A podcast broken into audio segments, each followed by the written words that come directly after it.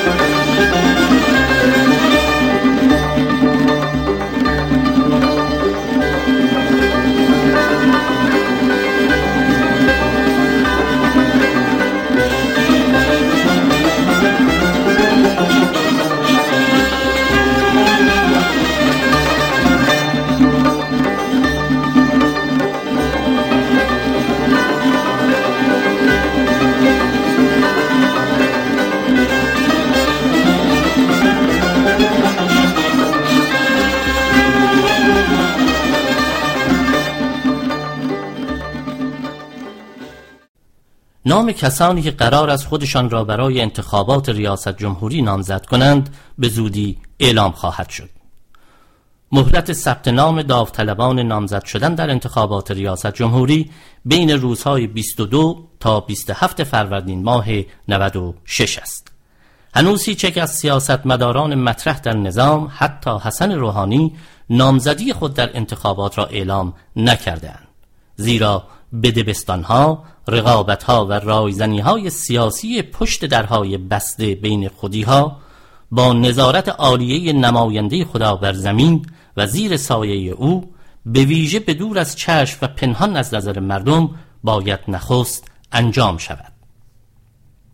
بار دیگر به مردم گفته خواهد شد که انتخابات آینده مهمترین انتخابات است و میباید در آن شرکت جست. اصحاب قدرت در جنب دیکتاتوری ولایی چنین وانمود خواهند کرد که شرکت کردن در انتخابات نوعی وظیفه شرعی یا ملی است. دیگر بار در حرکتی هماهنگ شده در فضای سیاسی و تبلیغاتی قرار خواهیم گرفت که شماری از سیاستمداران و نظریه پردازان از کانال رسانه های داخلی و خارجی و شبکه های اجتماعی چنین القا خواهند کرد که گویی واقعا برای مردم ایران در انتخابات پیش رو حق انتخابی وجود دارد. در انتخابات خرداد ماه 1392 و اسفند ماه 1394 این نوع جفسازی انتخاباتی توانست نظارت استصوابی شورای نگهبان و رد صلاحیت فلهی نامزدها و مهندسی شدن انتخابات را به عرفی معمول تبدیل کند و تلاش شد تا مردم به انتخاب میان بد و بدتر تن در دهند. دسته مشخصی از مدعیان دفاع از آزادی و حقوق مردم نیز در هفته های آینده با تبلیغات نظام به منظور داغ کردن تنور انتخابات همداستان می شوند و رسانه های داخلی و رسانه خارجی مانند بی بی سی فارسی هم با اجرای برنامه در زمینه به ظاهر فضای انتخاباتی و دامن زدن به این توهم که برای مردم حق انتخاب وجود دارد نقش آفرینی خواهند کرد. بررسی سازوکارهای چند و چون مهندسی انتخابات 1396 و اینکه انتخابات و رقابتهای جناهی چه حد به تغییری واقعی به نفع مردم می‌تواند منجر شود به تلاشی بی حاصل تبدیل شده است. زیرا روشن است که هر گونه رایزنی و تصمیم گیری راهبردی و گزینش نامزدها از بالا و به وسیله سران نظام انجام خواهد شد و تنها شیوه مهندسی انتخابات و درجه فزونی تقلب در آرای آن به منظور تحقق تصمیم گیری های سران رژیم به طور واقعی تغییر پذیرند. پس از انتخابات های ریاست جمهوری در 1376 و 1380 و مجلس ششم در 1379 که در آنها مردم توانستند اراده خود را تا حدی بر تصمیم های از پیش گرفته شده دیکتاتوری ولایی در زمینه انتخابات تحمیل کنند حتی همان امکانهای محدود مردم در تعیین نتیجه انتخابات ها هم به کلی منتفی شده است. اکنون هر نوع تغییر در شکل روبنای سیاسی کشور تنها بر مبنای مسلحت نظام و با رایزنی هماهنگی و کسب اجازه از دستگاه ولایت می‌تواند عملی شود. برای مثال در 1388 رأی مردم با تقلب در شمارش آرا و سرکوب معترضان باطل اعلام شد. چهار سال پس از آن به شیوهی دیگر راه ورود حسن روحانی به عرصه انتخابات 1392 زمین سازی شد جواز انتخاب شدن روحانی و ظهور جناهی به نام اعتدال گرایی هیچگاه بدون هماهنگی با عالی ترین سطوح قدرت در نظام و بدون تایید نهایی علی خامنه ای هرگز صادر نمی‌شد. آنچه در انتخاب روحانی روی داد سر تسلیم فرود آوردن جناهی قدرتمند از اصلاح طلبان و پذیرفتن طرح سران رژیم برای قانونی کردن مهندسی انتخابات در جمهوری اسلامی در حکم یک اصل از سوی آن جناح بود. بنابراین در بررسی روند انتخابات آتی ریاست جمهوری در 29 اردیبهشت ماه 1396 تحلیل و تشخیص آن فرایندهایی که شالوده تصمیم گیری های تکتیکی و راهبردی به وسیله اتاق فکر بیت رهبری برای چهار سال آینده می شوند مفید خواهد بود. تصمیم گیری رهبر درباره مسیر انجام انتخابات و تایید آن به منزله حکم حکومتی و فصل الخطاب خواهد بود. نخستین و مهمترین تصمیم و معزل در برابر رده های بالایی قدرت و شخص خامنه ای پیرامون نتیجه مورد نظر در انتخابات آتی دادن جوابی سریح به این پرسش است که آیا شرکت داشتن جناح اعتدالگرا در حرم قدرت رژیم ولایت فقیه و دور دوم ریاست جمهوری حسن روحانی برای تداوم نظام هنوز هم امری ضروری است یا نه؟ جواب آری یا نه به این سوال از جانب سران نظام در جای خود تابعی خواهد بود از کنش ها بین فرایندهای مربوط به این دو عامل بسیار پر اهمیت. یک سیاست خارجی جمهوری اسلامی و موزگیری های آن با توجه ویژه به حرکت های خسمانی دیپلماتیک اخیر دونالد ترامپ عربستان، ترکیه و اسرائیل در برابر جمهوری اسلامی. دو چگونگی مهار کردن اعتراض های رو رشد مردم در کوتاه و میان مدت به ویژه در ارتباط با افت دائم شرایط معیشت توده ها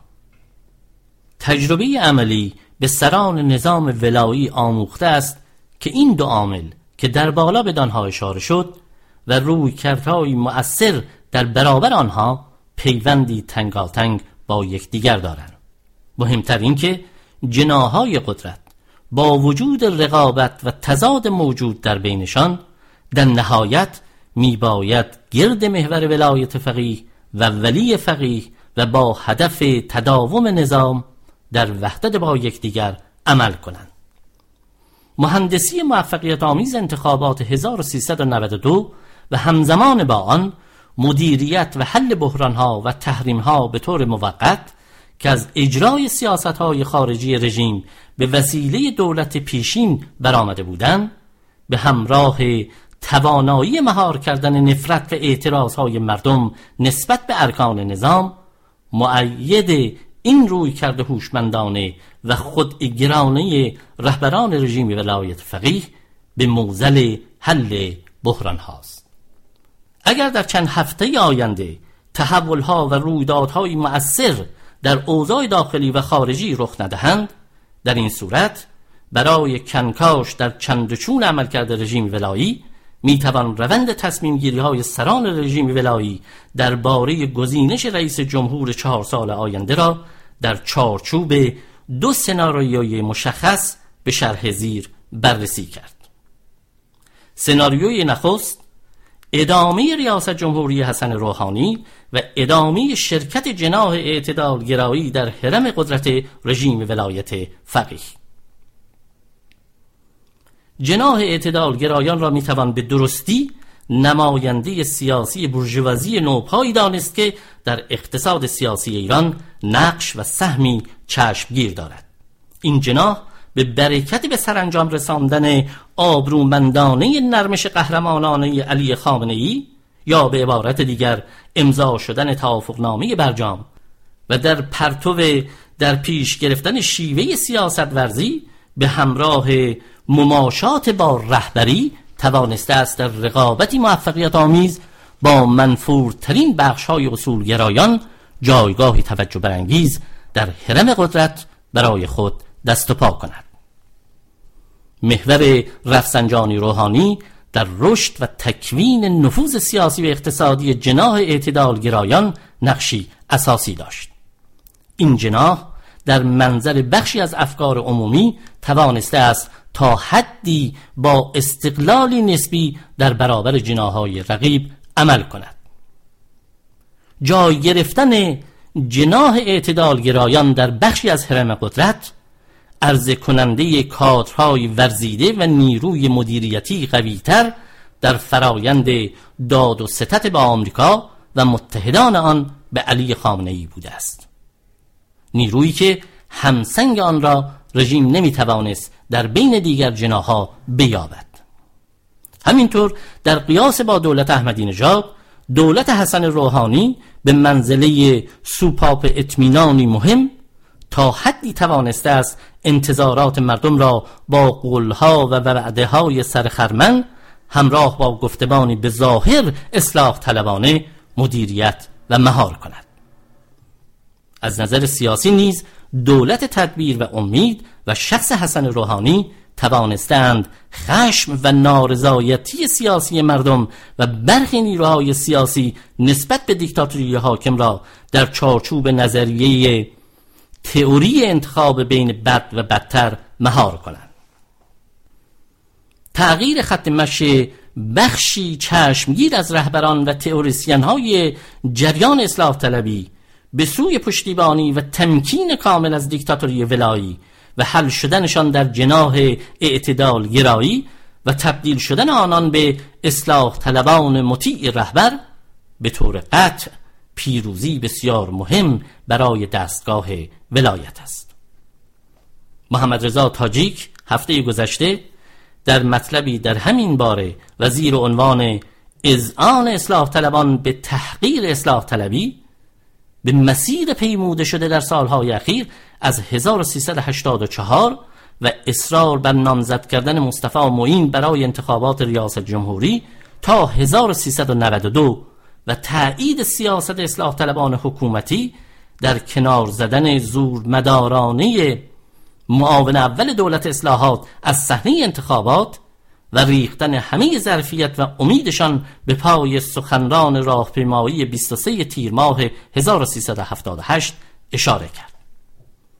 این دستاورد دستگاه ولایت مزیت دیگر جناح اعتدالگرایی و شخص روحانی در خدمتگذاری به تداوم نظام ولایی است. از سوی دیگر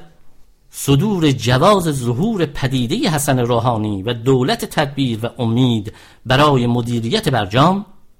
مستلزم دادن برخی امتیازهای سیاسی و اقتصادی و تجویز وارد عمل شدن جناح اعتدال گرایی از جانب دستگاه ولایت بوده است. در مجموع از منظر مأموریت برای حل بحران در روابط بین المللی و به وجود آوردن مجرایی برای تخفیف خطر تحریم ها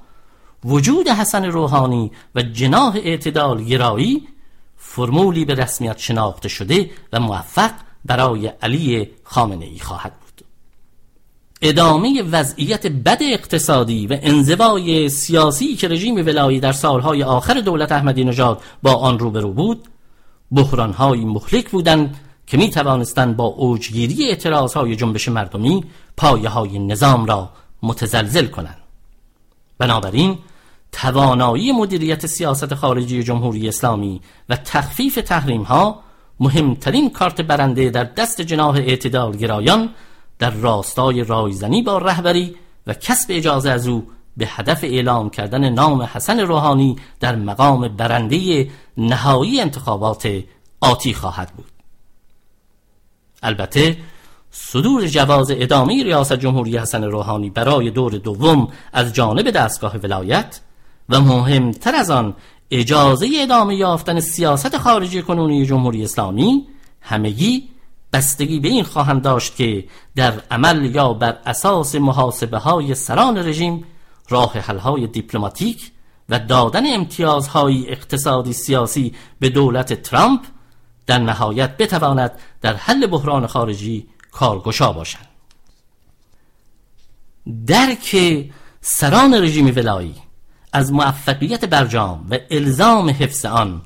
بر ضرورت عملکرد فرمولی مبتنی است که تیم جواد ظریف با دولت اوباما در راستای حفظ نظام آن را طراحی کردند. به عبارت دیگر پذیرفته شدن همزیستی رژیم ولایت فقیه با هژمونی آمریکا در منطقه بر پایه این فرمول. هژمونی که برای جمهوری اسلامی در طرح خاورمیانه جدید نقش و جایگاهی مشخص قائل شده بود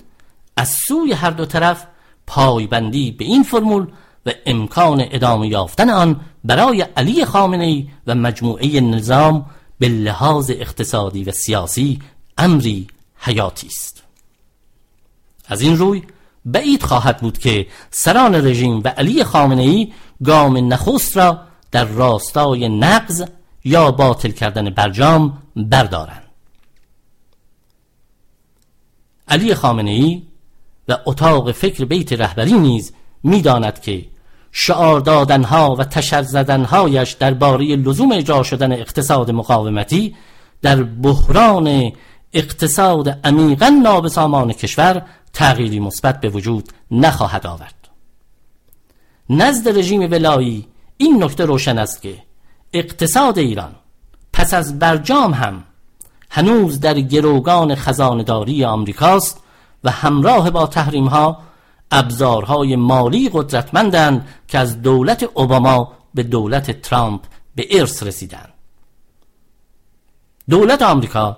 تنها با دادن یک بیانیه و هشدار در بازار تجارت جهانی می‌تواند به راحتی باعث افزایش ریسک در مبادلات مالی با ایران شود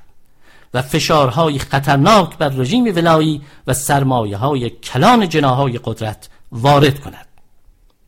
منطق حکم می کند که سران رژیم ولایی با هر وسیله ممکن از جمله به وسیله دور دوم دولت حسن روحانی و انجام نرمش های قهرمانانه در صدد تلاش برای همزیستی با هژمونی آمریکا برآید. سناریوی دوم ادامه نیافتن ریاست جمهوری حسن روحانی و بازگشت به گزینه حاکمیت یک دست. اگر در هفته های آینده معلوم شود که جهتگیری سیاست دولت ترامپ حقیقتا به سمت مقابله کامل با جمهوری اسلامی است یا اینکه محاسبه های رهبران رژیم ولایی به این نتیجه برسند که تحولات آینده به سوی رویارویی براندازانه آمریکا و متحدانش با جمهوری اسلامی پیش خواهد رفت آنگاه سیاست خارجی جمهوری اسلامی ناگزیر به سوی موزگیری های تدافعی به منظور نجات نظام تغییر جهت خواهند داد در این حالت احتمال اجرای سناریوی دوم بسیار افزایش خواهد یافت و دستگاه ولایی بار دیگر برنامه برقراری حاکمیت یک دست را با عقیم سازی جناح اعتدالگرایی و تک دوری کردن ریاست جمهوری حسن روحانی در دستور کار خود قرار می دهد. برقراری حاکمیت یک دست مستلزم به کارگیری سرکوب و خشونت های هرچه اوریانتر و پردامنتر به هدف مهار کردن اعتراض های مردم در دستور کار سپاه و نیروهای امنیتی قرار خواهند گرفت. حاکمیت یک دست و سرکوب قهرامیز حکومتی سیاستی پرخطر برای سران رژیم ولایی است که در دوری دولت احمدی نژاد سرانجام به حادتر شدن بحرانهایی بین دیکتاتوری و مردم منجر شد و دخالت مستقیم در انتخابات همراه با تقلب گسترده را برای رژیم گریز ناپذیر کرد. البته شواهد حکایت از آن دارند که سران رژیم ولایی در حال تدارک برای شرایطی هستند که در آن و در صورت ضرورت بتوانند رئیس جمهوری دیگر به جای حسن روحانی به منظور برقراری حاکمیت یک دست در سر کار بیاورند. در این عرصه رژیم در شرایط کنونی در حال بررسی امکانها و چهرههای مشخصی برای انجام این امر است. برای مثال عنوان شدن نامزدی ابراهیم رئیسی برای انتخابات ریاست جمهوری و سازماندهی تبلیغات وسیع در سطح استان خراسان در هفته های اخیر را یکی از مانورهای اتاق فکر دستگاه رهبری باید دانست. در روزهای اخیر محمد حسینی عضو هیئت رئیسه جمنا جبهه مردمی نیروهای انقلاب اسلامی خبر داد که ابراهیم رئیسی تولیت آستان قدس رضوی برنامه خود برای ریاست جمهوری را به این تشکل اصولگرا ارائه کرده است. حسینی به دیدبان ایران گفت رئیسی فردی شاخص و ممتاز است و به همین دلیل برخی ها احتمال می دهند که او گزینه نهایی است. گرچه هنوز هیچ تصمیمی در شورای مرکزی گرفته نشده است. توجه برانگیز آنکه مهمترین برگ در کارنامه سیاسی ابراهیم رئیسی عضویت او در کمیته مرگی است که به دستور خمینی فاجعه ملی کشتار زندانیان سیاسی را در 1367 سازماندهی کرد. ابراهیم رئیسی در مقام یکی از مورد اطمینان ترین افراد در بیت رهبری به دستور علی خامنه ای در اسفند ماه 1394 به مقام تولیت آستان قدس رضوی برگزیده شد و در حال حاضر یکی از پرنفوذترین چهره های رژیم است که از او همچون گزینه اصلی برای تکیه زدن بر مسند ولایت مطلقه فقیه نام برده می شود بنابر گزارش رسانه ها پنجاه نفر از اعضای مجلس خبرگان در نامه‌ای به سران رژیم رایزنی به منظور نامزدی ابراهیم رئیسی را آغاز کردند و به وجود آوردن شرایط را برای حضور او در انتخابات خواستار شدند. احمد علم الهدا امام جمعه مشهد و پدرزن ابراهیم رئیسی یکی از سازمان دهندگان اصلی این رایزنی به منظور کاندیداتوری ابراهیم رئیسی است. در صورت تصمیم سران نظام به گماشتن کسی مانند ابراهیم رئیسی به ریاست جمهوری و تایید نهایی آن از سوی ولی فقیه بی تردید هیچ گونه مقاومت و اعتراضی مؤثر از سوی اعتدال گرایان امثال حسن روحانی ها و هواداران و سخنوران دو آتشه اعتدال گرایی دیده و شنیده نخواهد شد. نامزدی ابراهیم رئیسی می‌تواند به واکنشی منفی مشابه آنچه در رویارویی با پشتیبانی خامنه ای از ناطق نوری و نامزد اسلح خواندن او در انتخابات 1376 روی داد و ابراز همان نه بزرگ از جانب مردم به علی خامنه ای منجر شود. نتیجه گیری و نگاهی به آینده. به هر حال و بر حسب اجرا شدن هر کدام از دو سناریوی طرح شده در بالا به درستی می‌توان به این نتیجه گیری رسید که گزینش رئیس جمهور آینده به هیچ وجه تابع رأی مردم نخواهد بود. بنابراین خواستهای اقتصادی مردم و مطالبات سیاسی و اجتماعی جامعه در دوره دوازدهم ریاست جمهوری نیز بی جواب خواهند ماند. در صورت گزینش عنصری واپسگرا و آدمکش از سنخ ابراهیم رئیسی برای ایفای نقش رئیس جمهور بعدی معلوم است که دستگاه رهبری به منظور حل بحرانهای داخلی و خارجی به مهار اعتراضهای مردم به شکلی خشن کمر خواهد بست. در صورت اجازه دادن به ادامه یافتن دولت جناح اعتدالگرا در شکل کنونیش معلوم می شود که اصحاب قدرت در رژیم حاکم بر این باورند که در خلال چهار سال آینده از طریق دولتی نرمتر به لحاظ نمای ظاهر در قیاس با خشونت ناگزیر از سوی حاکمیت یک دست می توانند مهار اعتراض های مردمی را میسر کنند یا به قول معروف سر را با پنبه ببرند. با گزینش دوباره حسن روحانی به مقام ریاست جمهوری و استمرار شکلی از توازن قوای کنونی در حرم قدرت رژیم ولایی جامعه با رئیس جمهور و دولتی بسیار ضعیفتر از دوره قبل روبرو خواهد شد که بیشتر به رویه تسلیم طلبانه گرایش خواهد داشت. و به تمکین از نهاد ولایت فقیه و مماشات با دیکتاتور به طرزی فضاینده تر ادامه خواهد داد در نتیجه گیری کلی می‌توان به درستی به این نکته اشاره کرد که رژیم ولایت فقیه به سوی بحرانهای فضاینده خطرناکی پیش می رود. نکته مهم دیگر این که در هر انتخابات ریاست جمهوری روی کردهای سران دیکتاتوری حاکم برای حل بحرانها و گزینه های فراروی آنان محدودتر می شوند.